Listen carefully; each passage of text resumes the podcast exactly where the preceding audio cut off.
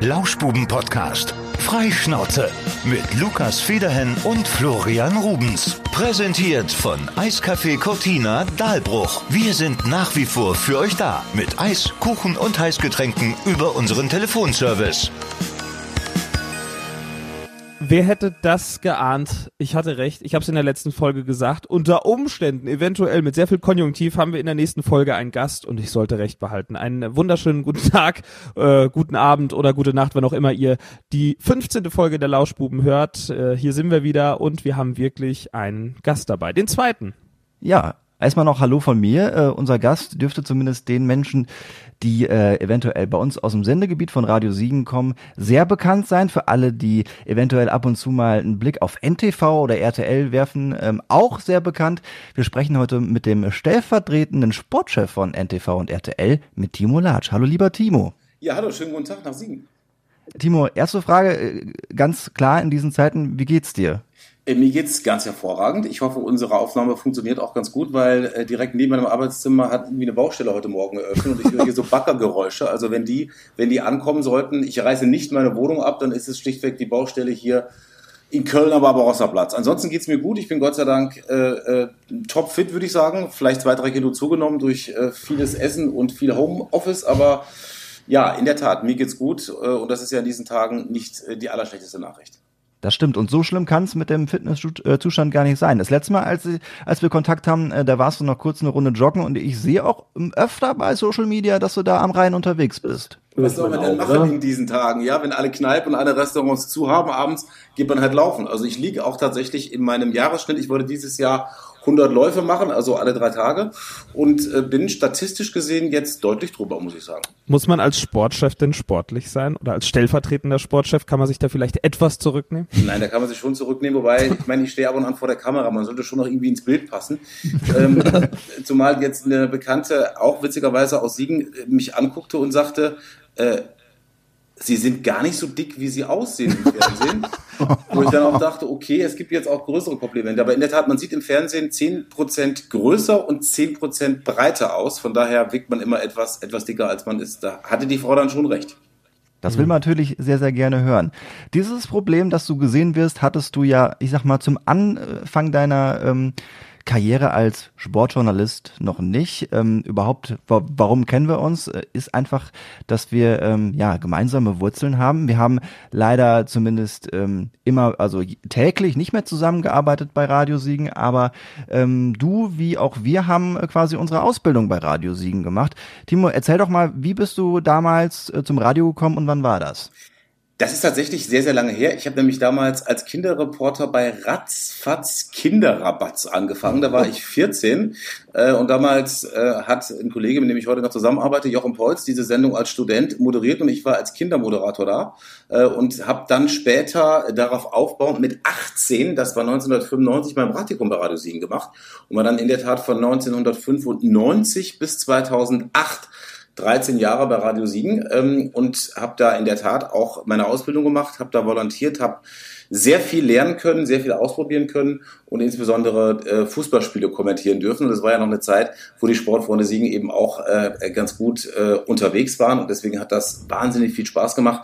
Aber ich habe eben auch äh, unheimlich viel gelernt ähm, und vor allem sage ich immer so aus Spaß, äh, heute ich kann zwar nichts richtig, aber alles irgendwie, weil man eben bei Radio Siegen, bei so einem kleinen Sender auch alles machen muss. Also moderieren, Nachrichten, Reporter sein, Fußballspiele kommentieren äh, und deswegen äh, ist Radio Siegen ein, ein, ein super Ausbildungsplatz. Ja, weil man, man wird ja auch so, so, so sehr, sehr schnell ins kalte Wasser geschmissen, ne?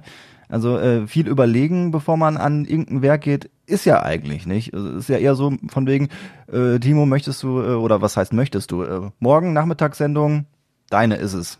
genau, Learning by Doing, das ist das Tolle und deswegen kann ich auch jedem nur empfehlen. Ich meine, wir alle, die irgendwie in, in die Medien wollen, es gibt ja nicht so diese Kochrezeptausbildung, sondern man muss ja einfach irgendwie machen und anfangen. Äh, und da ist äh, ein privater Sender, also nicht die öffentlich-rechtlichen und vielleicht ein Sender, der nicht riesengroß ist. Und Radio Siegen ist zwar auch nicht ganz klein, aber eben auch nicht ganz groß. Äh, eine super Möglichkeit, sich auszuprobieren. Und ähm, ja, äh, letzten Endes lebt ja Radio Siegen auch heute noch davon, dass sie wahnsinnig viele äh, Talente äh, entwickeln und äh, viele Menschen, die, die heute äh, wo auch immer arbeiten, WDR, ZDF, äh, RTL, Pro7, NTV, die, die haben eben ihre, ihre Wurzeln bei Radio Siegen, weil der Sender eben auch jungen Leuten eine Chance gibt und das ist klasse. Apropos Einstieg in die Medienwelt, wenn man dann irgendwann mal paar, Jahr, paar Jährchen was gemacht hat, wie wird man dann stellvertretender Sportchef bei NTV? Bist du da so reingerutscht und äh, weil du kanntest mal jemanden, der jemand gekannt hat oder hast du dich wirklich beworben? Nee, es ist schon so, dass äh, es eher ein bisschen zufällig war. Denn ähm, eigentlich waren meine Ziele andere. Ich wollte direkt nach meinem Studium, ich habe ja in Siegen auch studiert, Politik und Soziologie, ich wollte unbedingt zum damaligen deutschen Sportfernsehen, DSF, heute Sport 1. Das hat damals nicht funktioniert. Äh, die Kirchkrise war da, die hatten einen neuen Investor. Die Tür war komplett zu. Äh, und das war sehr, sehr schade. Und dann habe ich einfach tatsächlich eine Mail an NTV geschrieben, weil ich wusste, die sind gerade von Berlin nach Köln gezogen und da könnte eventuell was gehen. Und dann hat der Chefredakteur mich äh, eingeladen zum Vorstellungsgespräch. Ich weiß, ich bin ganz nervös nach Köln gefahren, war dann da und da sagte dann die, ähm, die Sekretärin zu mir, ach, ich habe Sie vergessen anzurufen. Der Herr Wasmut, damals Chefredakteur, ist heute leider krank könnten Sie morgen vielleicht noch mal kommen? Und dann bin ich wieder zurückgefahren von Köln nach Siegen und am nächsten Tag noch mal hin.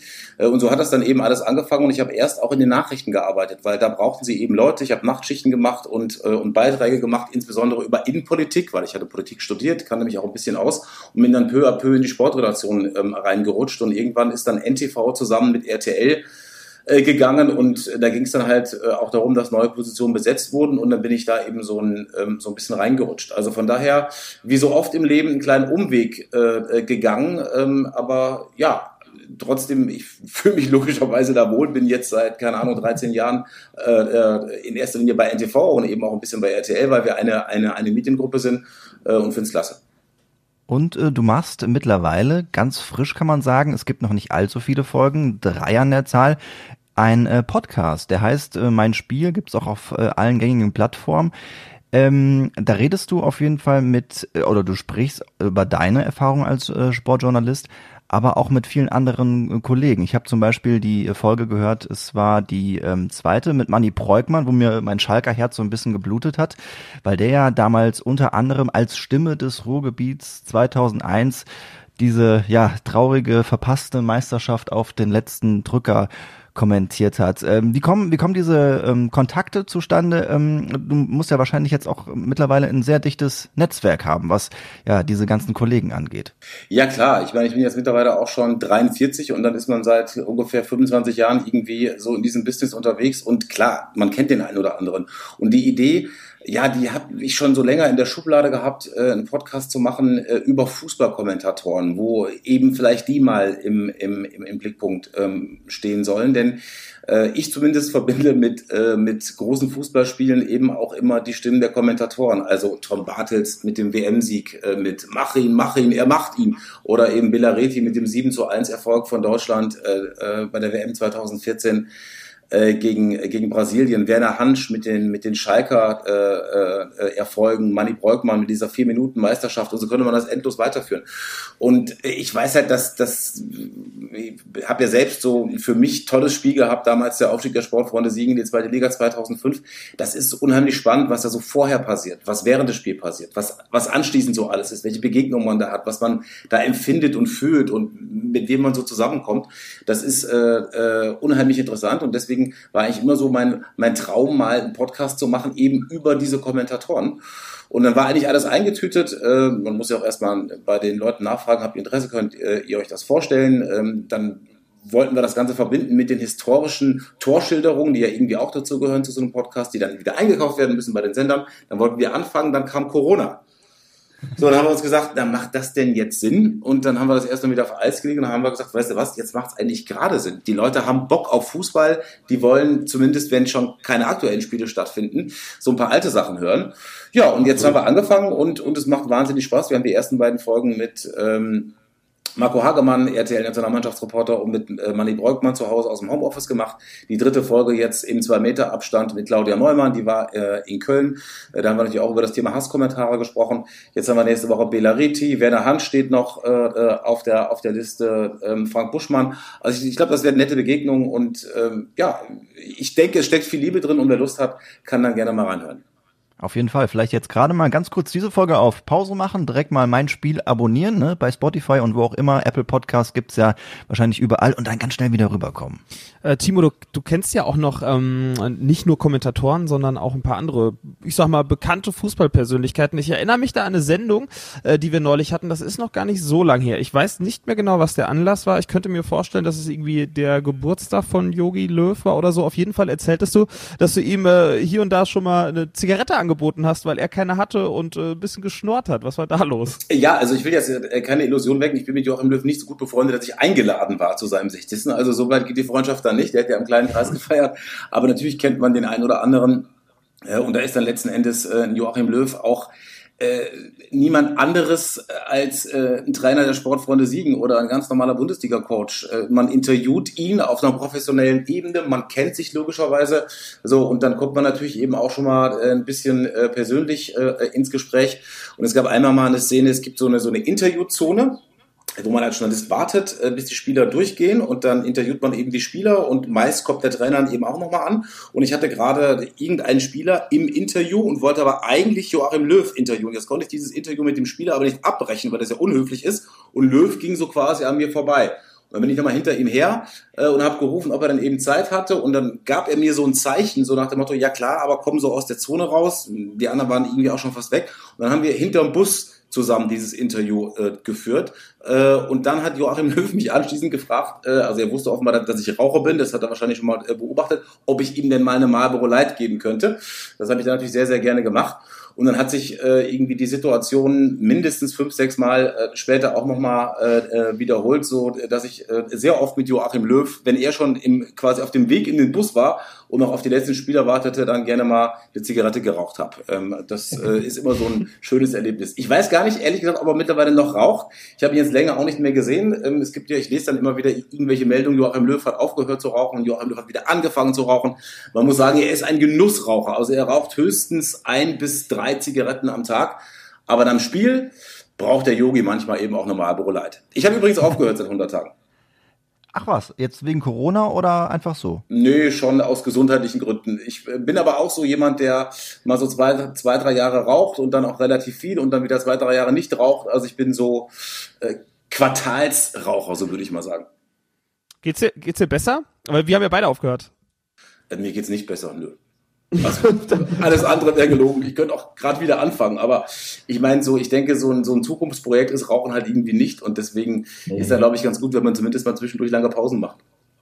Wir waren, wir waren gerade eben mal kurz bei, bei Yogi, da können wir auch nochmal ansetzen, auch wenn wir auf jeden Fall ganz gerne später auch nochmal äh, zurückgehen wollen in die alten nostalgischen Sportfreundezeiten auf jeden Fall.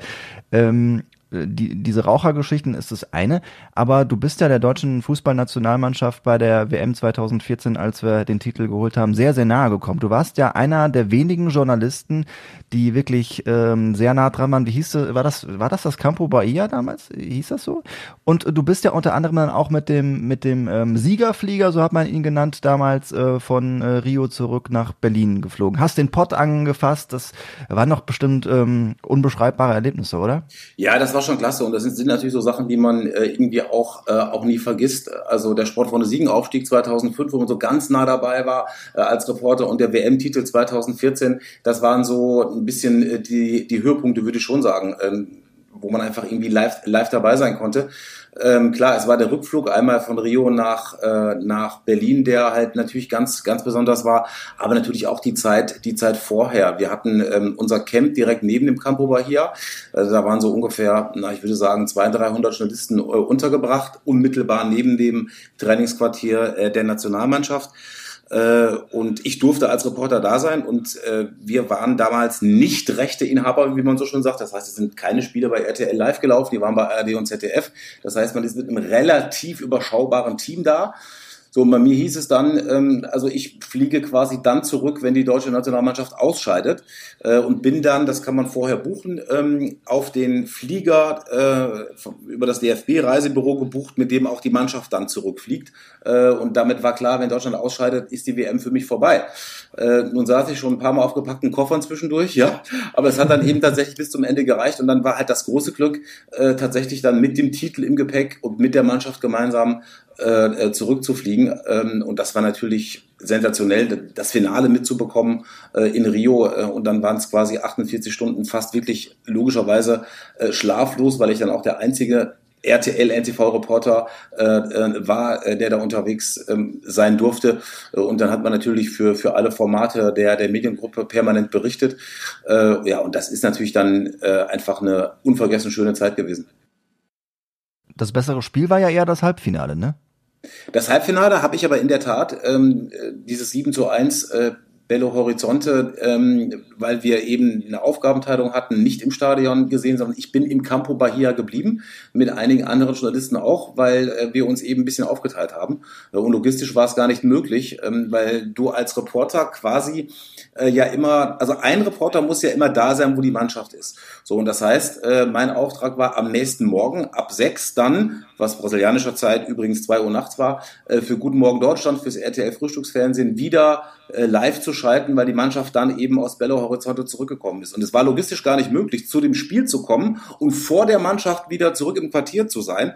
Also musste ich quasi da bleiben und habe dann mit einigen anderen Kollegen dann im Campo Bahia diesen 7 zu 1 Erfolg gesehen. Leider nicht im Stadion.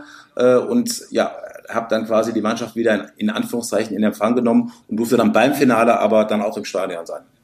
Du hast gerade schon so verschiedene Zeiten angesprochen, was mich mal interessieren würde. Wie sieht so ein Arbeitsalltag überhaupt bei dir aus? Weil manchmal ist es so, wenn wir Sendungen haben, dann läuft bei uns schon mal im Hintergrund NTV und dann sagen wir schon mal, ach guck mal hier, der Timo ist wieder da, dann ist es irgendwie morgens früh um sechs. Manchmal ist es aber so, dann sehen wir dich irgendwie abends um elf im Fernsehen. Äh, ist das bei dir auch so, dass du immer unterschiedliche Schichten hast oder ist das immer situationsabhängig, je nachdem, was gerade für ein Sportereignis ansteht?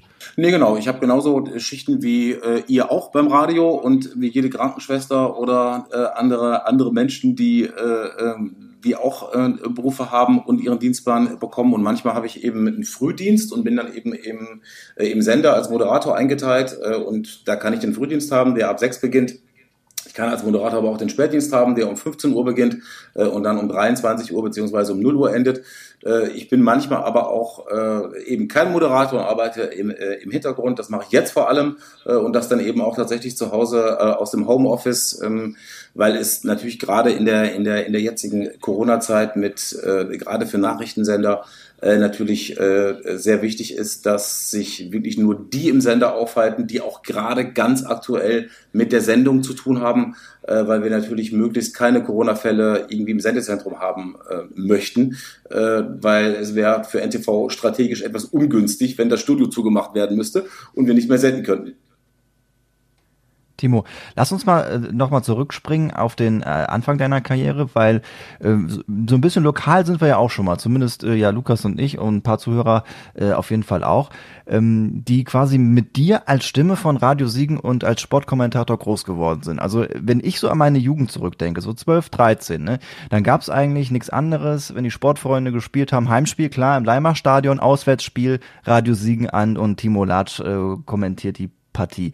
Ähm, äh, was war das für dich für eine Zeit? Also ich habe unglaublich viele Namen, also mittlerweile guck, verfolge ich Fußball immer noch, aber diese ganzen äh, äh ja, Namen, die habe ich überhaupt gar nicht mehr am Schirm. Also so ein Afrim Kutschi, äh, Asif Saric, Sorislav Jonic, also äh, Otto Naurut, die sind so verankert in meiner Birne, das ist äh, unglaublich. War das auch so eine, so eine intensive Zeit für dich? Ja, es war eine super Zeit. Äh, die Namen, die du jetzt genannt hast, war eher so äh, Saison 98, das war ein bisschen früher, 99, genau, ein paar Jahre früher früher. Äh, die ersten beiden, äh, die ersten beiden Jahre hat Burkhard Hupe, äh, heute ein ganz toller Kollege, der bei WDR 2 die Bundesliga oft kommentiert. Äh, die ersten zwei Jahre, wo die Sportfreunde richtig gut waren, äh, hat er kommentiert, hat dann, ich glaube, im Jahr 2000, im Sommer 2000 aufgehört und ist zum WDR gegangen. Ich habe dann übernehmen dürfen und habe es dann acht Jahre gemacht und habe dann äh, wirklich alles miterleben äh, dürfen. Äh, natürlich äh, als Höhepunkt der Aufstieg äh, die zweite Liga, aber gefühlt auch drei Abstiege, glaube ich. Und dann ist man irgendwie zweimal am grünen Tisch doch noch in letzter Sekunde drin geblieben. Wir hatten kuriose Trainerentlassungen, wir hatten äh, Affären bei den Sportfreunden, die tatsächlich bundesweit auch für Schlagzeilen gesorgt haben. Von Werner Lorand, der plötzlich Trainer war und dann doch nicht kam. Dann war von einer Schmiergeldaffäre die Rede, wo auch äh, wir als als als Journalisten damals äh, ja plötzlich bundesweit Schlagzeilen gemacht haben. Ja, aber insbesondere hat man natürlich tolle Spiele im Kopf und, und äh, ein volles Leinbach-Stadion im Kopf. Ich weiß, gegen Bochum waren wir irgendwie mal 18.000 da, äh, äh, ein paar schöne Pokalspiele und das war echt eine richtig geile Zeit. ähm, weil ich wahnsinnig viel gelernt habe natürlich als als junger Sportjournalist äh, in dieser Phase, äh, weil das aber auch einfach tatsächlich äh, so war. Die Sportfreunde waren ein Riesenthema bei allen in der Stadt. Das war identitätsstiftend und man ist eben vor allem freitagsabends, als das Flutlicht dann irgendwann kam, ich glaube, das war 2000, 2001, man ist mhm. freitagsabends eben dahin gegangen und da waren dann acht oder zehntausend da und äh, äh, und haben da irgendwie mitgefiebert. Und es ist wirklich sehr, sehr schade, dass wir das im Prinzip auch seit 2008 äh, oder seit 2009 äh, jetzt dann auch schon äh, mehr als zehn Jahre nicht mehr haben. Äh, Lukas, mal Rückfrage an dich. Du bist jetzt nicht der, der allergrößte äh, Fußballfan. Kannst du damit trotzdem ein bisschen was anfangen? Hast du diese, diese Zeit auch miterlebt oder warst du vielleicht sogar noch ein bisschen zu klein? Soll ich dir was sagen? Das Spiel Sportfreunde gegen den VfL Bochum, das habe ich in der Fankurve als kleiner Stöpsel miterlebt. Ich weiß nicht, wie alt ich war. Ich weiß aber, dass ich auf jeden Fall ein Trikot anhatte und ich bin mir relativ sicher, dass es 3 zu 0 ausgegangen ist. Ist das richtig? Ja, das ist richtig. Und so. ich weiß, dass stark, ganz stark, muss ich sagen. Ich weiß, dass Till Bettenstedt zumindest ein Tor ja. erzielt hat. Die anderen kriege ich jetzt auch nicht mehr hin. Till Bettenstedt, war das die Nummer 17? Ja, es könnte hinkommen. Ja. Ne? ja. Mm, das, also die Zeit habe ich auch mitgemacht. Ich bin wirklich echt kein Fußballfan, aber ich erinnere mich daran, dass mein Vater mich damals, äh, den du ja auch kennst, äh, mich mitgeschleppt hat ins Stadion. Ich weiß nicht genau, der, der hatte da auch irgendwie irgendwelche engeren Kontakte, keine Ahnung, warum das so war. Auf jeden Fall wurde ich dann schon mal mitgeschleppt und dann durfte ich sogar einmal im VIP-Zelt irgendein paar Lachsröllchen essen und seitdem war ich irgendwie angefixt und dann stand ich dann als als Kind in der in der Fankurve und hab da hab da SFS gebrüllt und deswegen von daher, ich habe da auch sehr positiv positive Erinnerung an diese zweite Liga-Zeit auf jeden Fall. Es ist ja auch nach wie vor noch ein sehr familiärer Verein. Also ich weiß noch, dass ich damals auf der Gegend gerade äh, mit dem heutigen Vorsitzenden, mit dem Roland Schöler immer stand, weil er irgendwie äh, meine Eltern kannte und wir waren irgendwie jedes oder jedes zweite Wochenende zusammen im Stadion. Und dann musste ich jetzt irgendwie vor ein paar Jahren so, so schmunzeln, als er auf einmal Vorsitzender wurde. Und irgendwie, ähm, ne, also er ist dem Verein auch unglaublich treu geblieben. Und es gibt noch einige treue Seelen bei den Sportfreunden, auch wenn die letzten Jahre alles andere als ähm, sportlich und finanziell erfolgreich waren. Absolut, absolut. Wo wir gerade schon beim Thema Sportfreunde oder grundsätzlich Siegen sind. Ähm, wir hatten mit unserer ersten Gästin sehr intensiv darüber gesprochen. Äh, bist du ein heimatverbundener Typ? Also hängst du an, äh, am Siegerland? Äh, ja, äh, das tue ich schon und ich habe jedes Mal auch ähm, ein, ja, so ein besonderes Gefühl, wenn ich so die äh, erst die A4 und die, dann die A45 äh, nach Hause fahre und fahre dann tatsächlich ab. Meine Wurzeln sind in Gosenbach, wo meine Eltern auch noch wohnen, weil das einfach einfach jedes Mal schön ist, nach Hause zu kommen. Ähm, zum einen, weil man da eben aufgewachsen ist, zum anderen auch, weil wenn man in der Großstadt wohnt, und ich wohne in Köln auch noch mittendrin, man tatsächlich auch diese, äh, äh, dieses Grün drumherum, dieses ländliche erst so richtig zu schätzen weiß. Und äh, das ist äh, tatsächlich wie so ein, wie, wie so ein richtiges Durchatmen. Äh, und ich komme wahnsinnig gern und auch regelmäßig ähm, nach Siegen zurück. Habe dann natürlich eben auch noch viele Freunde, gehe gerne da in meine alte Stammkneipe äh, äh, am Bahnhof und äh, bin einfach nach wie vor mit der, mit der Region tief verwurzelt. Auch, ich wohne seit 2005 jetzt mittlerweile in Köln, man natürlich äh, seinen Bekannten- und Freundeskreis mittlerweile auch in Köln hat, klar. Timo, ähm, es wird ja ganz oft so Radioleuten vorgeworfen, äh, was heißt vorgeworfen, aber so unterstellt, ach, ihr seid doch eh nur Labertaschen und ja, ja, ja, morgens aufstehen, Mikrofon anmachen und dann ein bisschen. Ja, bei euch ist das ja auch so. so, das war's dann mit der Folge Lauschbuben. Ja. Wir bedanken uns und sagen Tschüss. Kann, kann, kann schon mal sein, dass das auch schon mal der Fall ist, dass man äh, das ganz frei macht, aber ist, es ist ja äh, auch doch schon ein bisschen Vorbereitung dahinter.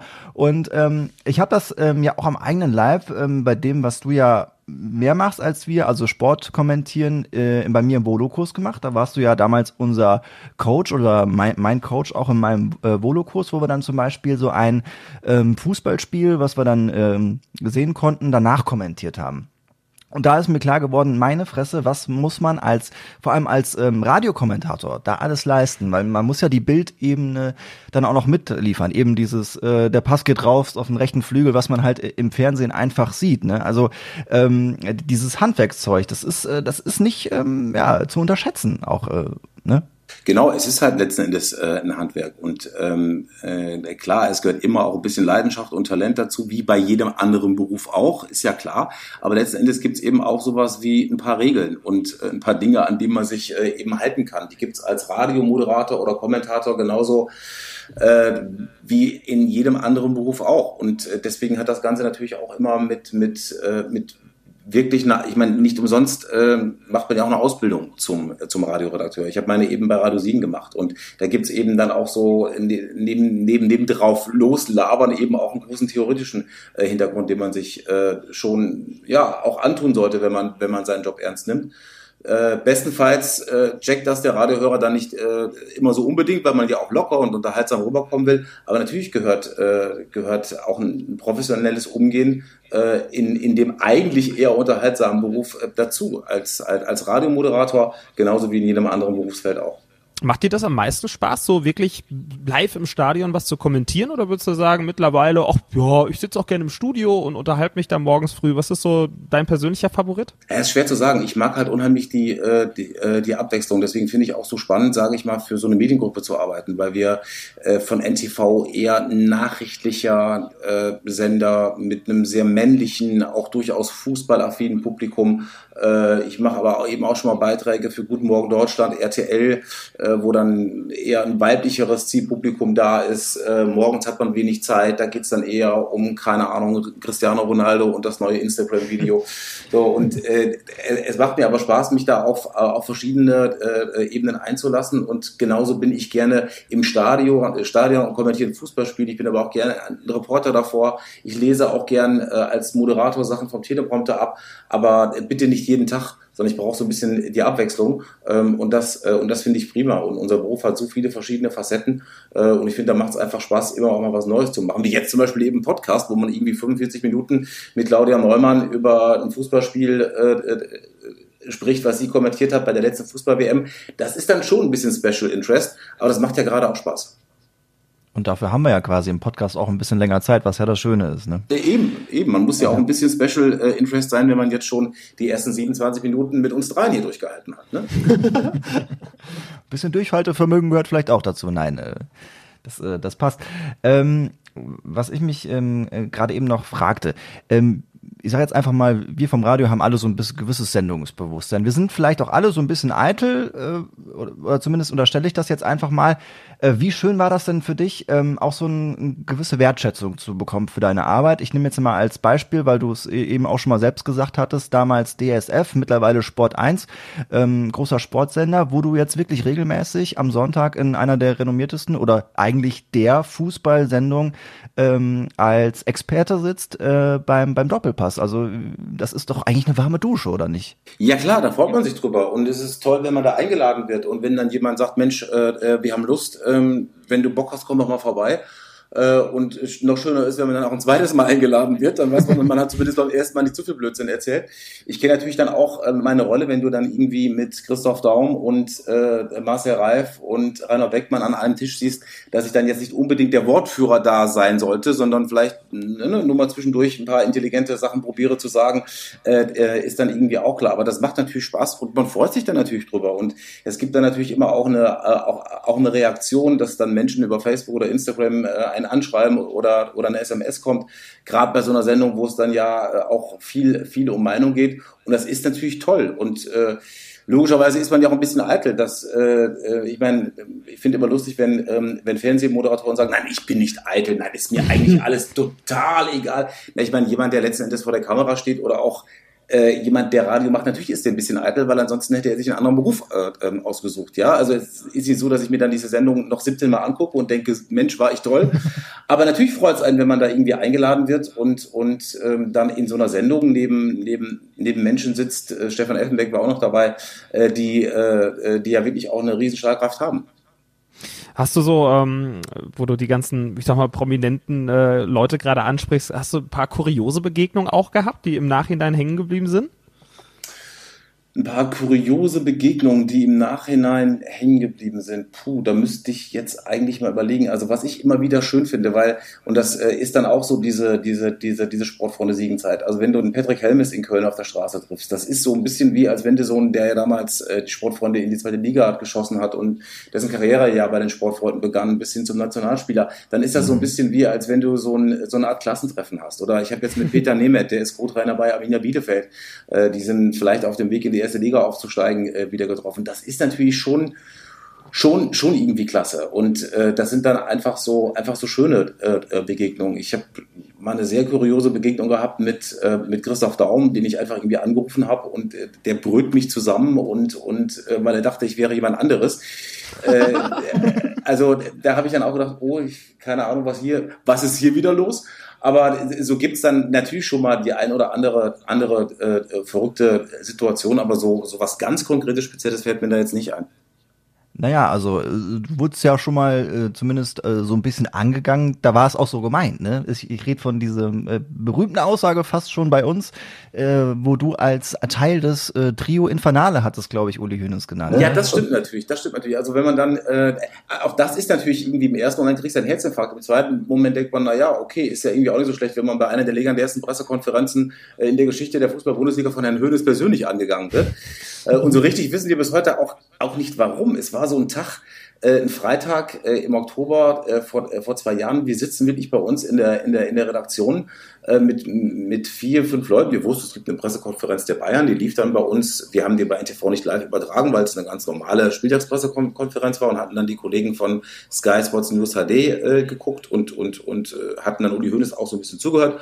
Und ich sag noch, äh, kurz vorher, ich sage, ja, okay, jetzt äh, hier noch zu Ende und dann machen wir noch, bereiten wir hier noch vor und dann gehen wir erstmal essen, alles klar.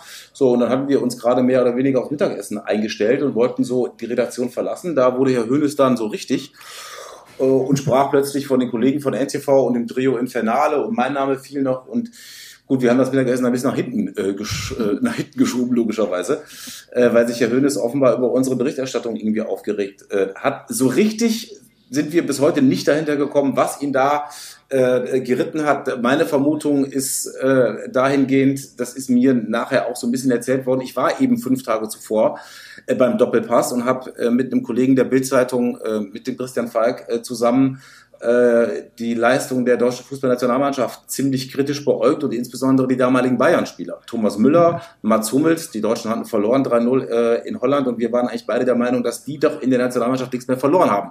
So, und das hat Herrn Hönes offenbar ein bisschen, bisschen sehr erregt, dass er sich dann schon Anfang der Woche, das weiß ich, bei den Bayern über diesen Falk und diesen Large aufgeregt hat, wie die denn beim Doppelpass gestern. So, und dann kam noch irgendwie so ein Bericht an dem Morgen bei NTV, weil er guckte morgens immer NTV wegen den Börsenkursen, ist ja klar. So, und irgendwas, irgendwas hat ihm da offenbar auch nicht gepasst. Und dann haben wir aber an den, so, und jetzt hat wahrscheinlich Uli Hönes auf den Tisch gehaut, äh, gehauen, dann haben wir so komplett unser Fett abbekommen. Hat er sich jemals dafür irgendwie entschuldigt oder nochmal was dazu gesagt? Ich habe mit, äh, mit ihm, ich hatte vorher mit ihm zwei, dreimal Kontakt, danach äh, hat das nie so richtig funktioniert. Ich weiß über die Pressestelle des FC Bayern, äh, da sind dann solche Sätze gefallen, na ja, wir wissen auch, dass wir bei der Pressekonferenz, also das würden wir jetzt dann so auch nicht mehr machen.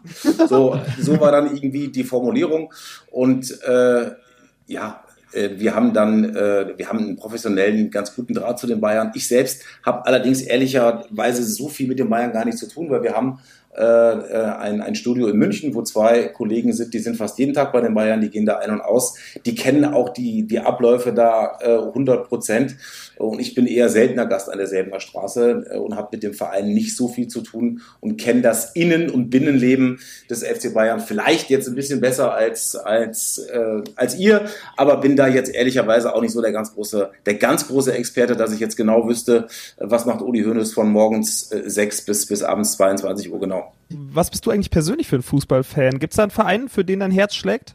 Also ich bin aufgewachsen in der Bettwäsche des ersten FC Köln, äh, weil ich damals, glaube ich, Toni Schumacher super fand. Äh, später dann Christoph Daum, den Trainer. Äh, dann hat sich das so ein bisschen verloren, dann weil ich eben natürlich auch mit äh, gerade, wir haben es eben äh, eben erwähnt, äh, doch eher in der dritten und zweiten Liga mit den Sportfreunden unterwegs war. Jetzt wohne ich in Köln, jetzt gehe ich natürlich auch zum FC. Und äh, ich glaube natürlich, wie alle Kölner auch, dass dieses Coronavirus und die Bundesliga nur unterbrochen sind, weil irgendwer verhindern wollte, dass der erste FC Köln deutscher Meister wird. Der war ja gerade nach der Siegesserie auf dem besten Weg dazu. Ja, nein, hier in Köln äh, sind die Kölner Fans ja manchmal so ein bisschen, so ein bisschen sehr verrückt. Das ist auch toll. Äh, und äh, ja, ich gehe gern zum FC, aber mir kann auch kein Fußballergebnis mehr das Wochenende versauen. Also äh, so nah lasse ich den Fußball dann auch nicht mehr ran.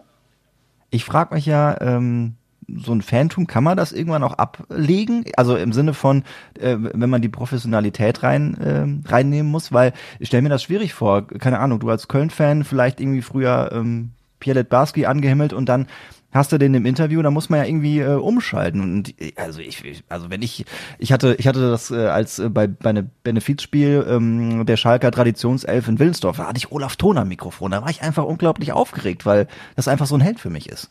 Ne, ich habe da, glaube ich, so ein bisschen eine andere Einstellung zu. Die habe ich aber ähm, schon immer gehabt. Ich habe auch mal zu Radio Siegen-Zeiten beispielsweise Gerhard Schröder interviewt, äh, der damals als, äh, als Bundeskanzler äh, in Siegen war. Ich weiß gar nicht, wie sich die Situation ähm, äh, irgendwie äh, äh, ergeben hatte. Natürlich hat man eine gewisse Anspannung, ist klar. Oder wenn man auch zum ersten Mal vielleicht Joachim Löw äh, interviewt. Aber bei mir hält es jetzt immer ein bisschen sehr in Grenzen, weil äh, ich die Sportler, die Trainer und alle anderen im Leben immer als sehr, sehr normal und unkompliziert irgendwie erlebt habe. Und für mich das eben genauso Menschen sind wie, wie du und ich und wie jeder andere auch. Und deswegen äh, probiere ich den, den Leuten immer irgendwie auf Augenhöhe zu, zu, zu, zu begegnen. Äh, und die äh, mir auch. Und, und deswegen ist das eigentlich immer sehr, sehr unkompliziert. Und ich, ich wüsste jetzt nicht, äh, okay, bei Cristiano Ronaldo, wenn der dann plötzlich vielleicht vor einem stehen würde, würde man so als, als der Fußballer schlechthin vielleicht auch einmal schlucken, aber dann wäre das letzten Endes genauso, als wenn Peter Nemeth vor mir steht.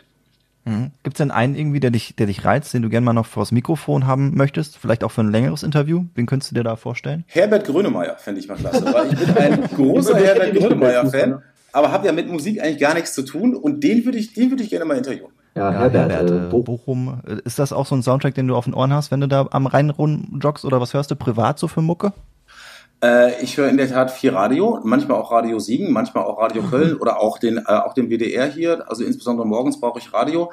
Äh, wenn ich jogge, höre ich in der Tat sehr oft Grönemeyer, ja. Ich bin aber auch ein Podcast-Fan und höre äh, auch euren Podcast, äh, andere. Also ich finde es ganz gut, wenn man, wenn man so äh, ja, dann äh, in seiner Gedankenwelt versinken kann. Und das kann man, finde ich, besser, wenn man so ein etwas längeres Stück hört, ähm, als wenn es so drei oder vier Minuten Lieder sind.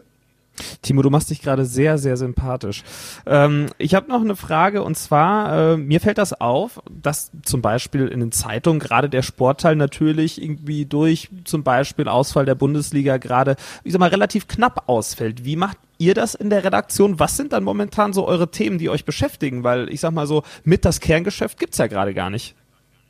Ganz ehrlich, das ist ein Riesenthema bei uns in der Branche und es gibt sehr, sehr viele Kollegen, die, die bangen auch tatsächlich um ihre Arbeitsplätze, denn im Moment gibt es einfach nichts, worüber sie berichten können. Das gilt insbesondere, sage ich jetzt mal als Beispiel, für Kollegen äh, bei Sky oder bei äh, der Zoom, also bei reinen Sportsendern, die äh, einfach im Moment keine Fußballspiele haben. Und die Frage ist ja, wann gibt's die wieder? Und die Sender stehen natürlich auch alle unter einem äh, finanziellen Druck. Und das ist schon für Sportjournalisten im Moment keine sehr, sehr angenehme Situation.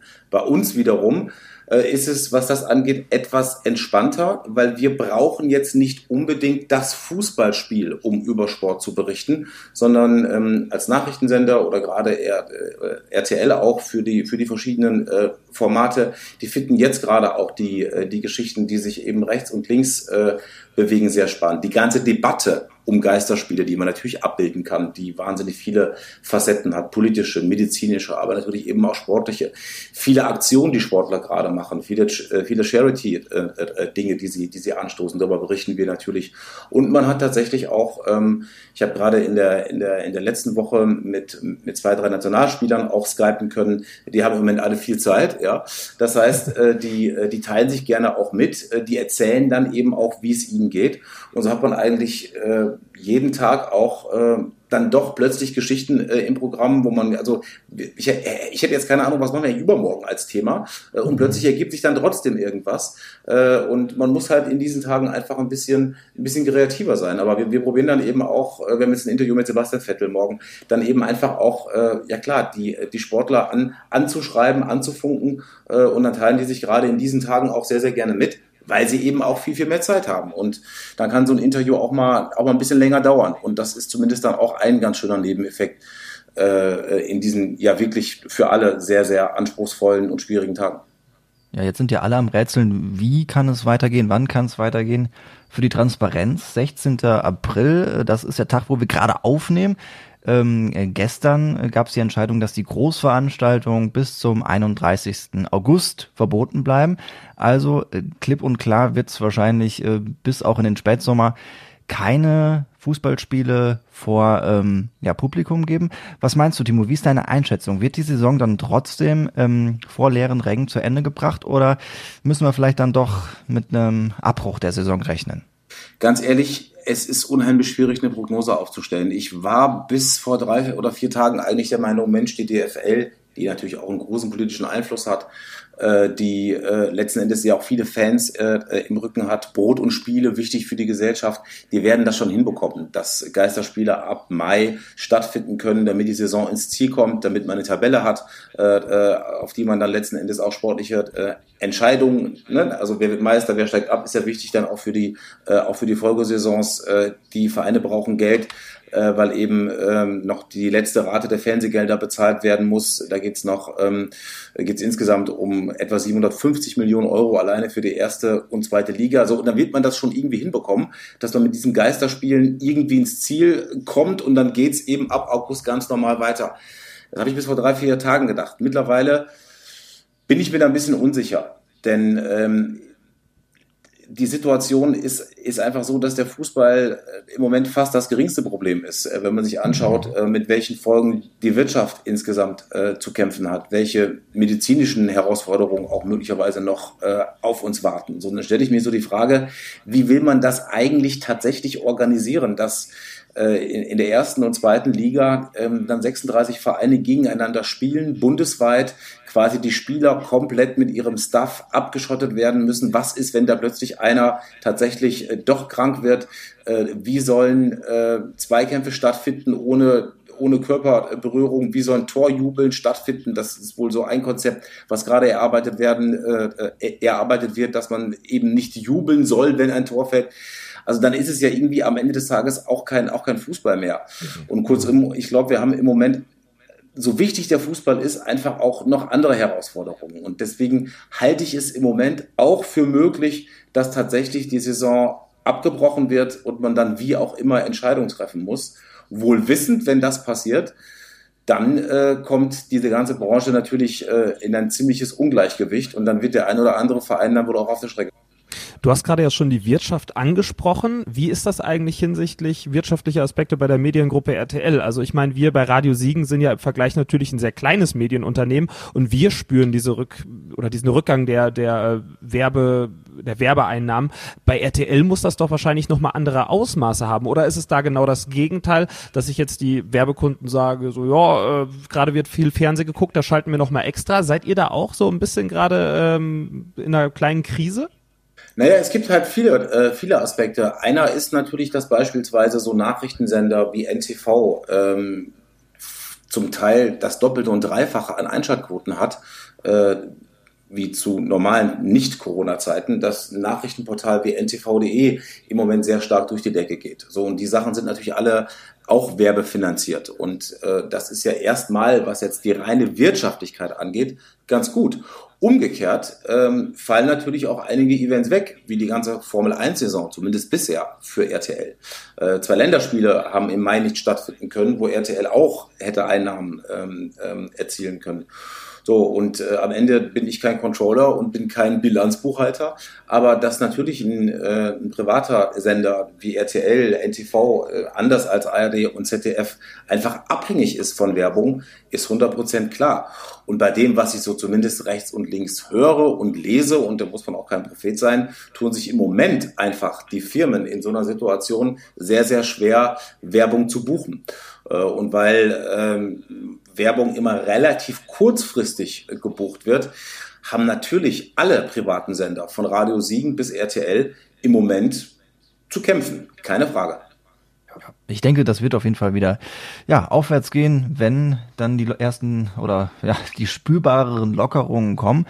Ähm, wir wollen aber natürlich auch irgendwie versuchen, dieser Krise ein bisschen was Positives ähm, abzugewinnen. Du hast gerade eben auf der einen Seite gesagt, klar, es werden einige Vereine, äh, wenn die Saison abgebrochen wird, in eine Schieflage geraten, vielleicht sogar äh, Insolvenzen anmelden, was es da alles für Modelle gibt, mit ähm, der Fußballabteilung ausgliedern, das ist ja gerade bei Schalke ein Thema. Kannst du trotz alledem, was da jetzt gerade alles diskutiert wird, äh, was Positives sehen? Wir hatten in den vergangenen Jahren ähm, ja immer steigende Transfersummen, ähm, unglaublich, ja, der Fußball äh, war irgendwie übersättigt und äh, es sind unglaublich große Summen über den Tisch gegangen. Meinst du, da hat es eine positive Auswirkung darauf, dass die Vereine ähm, äh, notgedrungen vernünftiger werden? Also ich glaube, dass wir mittel- bis langfristig wieder ähnliche Ablösesummen haben werden wie vor der Corona-Zeit. Äh, kurzfristig wird es vielleicht ein bisschen nach unten gehen. Was ich mir wünschen würde, wäre, dass die Vereine einfach nachhaltiger arbeiten. Äh, mal vielleicht um zwei, drei Zahlen zu nennen. Äh, insgesamt werden in der Bundesliga-Saison 4,4 Milliarden Euro umgesetzt. Die Gewinne aller Vereine ähm, sind aber nur etwa 150 Millionen Euro. Und das zeigt, wenn man jetzt noch Bayern und Dortmund abzieht, äh, wie, wie knapp äh, die Vereine tatsächlich rechnen. Die leben von der Hand in den Mund. Und deswegen kommen sie ja eben jetzt auch, äh, wenn einfach mal ein paar äh, Wochen kein Fußball gespielt wird, äh, tatsächlich an ihre Existenzgrenzen. Und da würde ich mir einfach wünschen, dass die Vereine da ein bisschen nachhaltiger arbeiten und vielleicht dann eher mal auf einen Spieler verzichten und das Geld irgendwo, irgendwo anders anlegen. Ob das aber tatsächlich diese ganze Fußballwelt, wenn sie denn nach Corona noch so existieren sollte äh, wie vorher, revolutioniert, das wage ich eher zu bezweifeln. Timo, wir sagen auf jeden Fall schon mal vielen, vielen Dank für deine Zeit, dass du äh, hiermit höchstoffiziell unser erster männlicher Gast äh, bei den Lauschbuben warst. Vielen Dank dafür schon mal. Und äh, du darfst natürlich gerne nochmal äh, auch ganz höchstoffiziell Werbung für deinen äh, neuen Podcast machen. Ja, äh, hört gerne rein. Äh, mein Spiel heißt das Dingen. Wir haben bisher Gespräche geführt, wie gesagt, mit Hagemann, mit Claudia Neumann äh, und mit Manni Breukmann und alle Fußballfans, die so ein bisschen hinter die Kulissen gucken wollen, sind da, glaube ich, bestens aufgehoben einfach runterladen, überall da, wo es Podcasts gibt. Sehr gut. Ich habe reingehört, äh, Lukas, du musst noch reinhören. Ich muss noch reinhören. Ja, ja also wenn, wenn ich sag mal, Fußball, wie gesagt, äh, bei mir immer sehr schwierig, aber wenn es halt so ein bisschen persönlich wird und wenn man dann mit so diesen bekannten Kommentatoren spricht, wenn es halt so auch so eine journalistische Perspektive hat, ich glaube, äh, es wird mir gefallen. Ich werde auf jeden Fall reinhören, versprochen. Ja, wir haben auf jeden Fall auch immer prominente Gäste dabei. Ulrike von der Grüven beispielsweise, die sich über Claudia Neumann auslässt oder Steffen Freund, der über Marco Hagemann erzählt. Und äh, ja, ich denke, das äh, lohnt sich da einfach. Äh, und auch, äh, wir reden beispielsweise mit Claudia Neumann auch über den ehemaligen Sportfreunde-Trainer Ralf Lose ganz lange und intensiv. Also für Sportfreunde-Fans eigentlich ein Muster mal reinzuhören. Mein Spiel könnt ihr euch überall anhören, äh, wo es Podcasts gibt. Hier nochmal vielen lieben Dank dir, Timo, dass du dir für uns Zeit genommen hast. Ja, es hat mir Spaß gemacht. Beste Grüße nach Siegen, bleibt munter und fit und äh, bis bald wieder hoffen wir, dass wir dich bald auch mal wieder hören, äh, spätestens irgendwann bei Radio Siegen, auf jeden Fall äh, regelmäßig im Programm. Timo Latsch, unser erster männlicher Gast hier im Podcast, vielen Dank und damit äh, euch einen schönen Tag und wir hören uns bald wieder, das waren die Lauschbuben. Äh, ich bin Lukas Federhen und äh, dann haben wir noch den Flori, wohl? Ja, Florian Rubens bin ich. Äh, äh, ja. Macht's gut. Tschö. Tschö. Lauschbuben-Podcast. Freischnauze mit Lukas Federhen und Florian Rubens. Präsentiert von Eiscafé Cortina Dahlbruch. Die Familie Bruno sagt Danke für die Treue von allen Stammkunden und denen, die es noch werden wollen.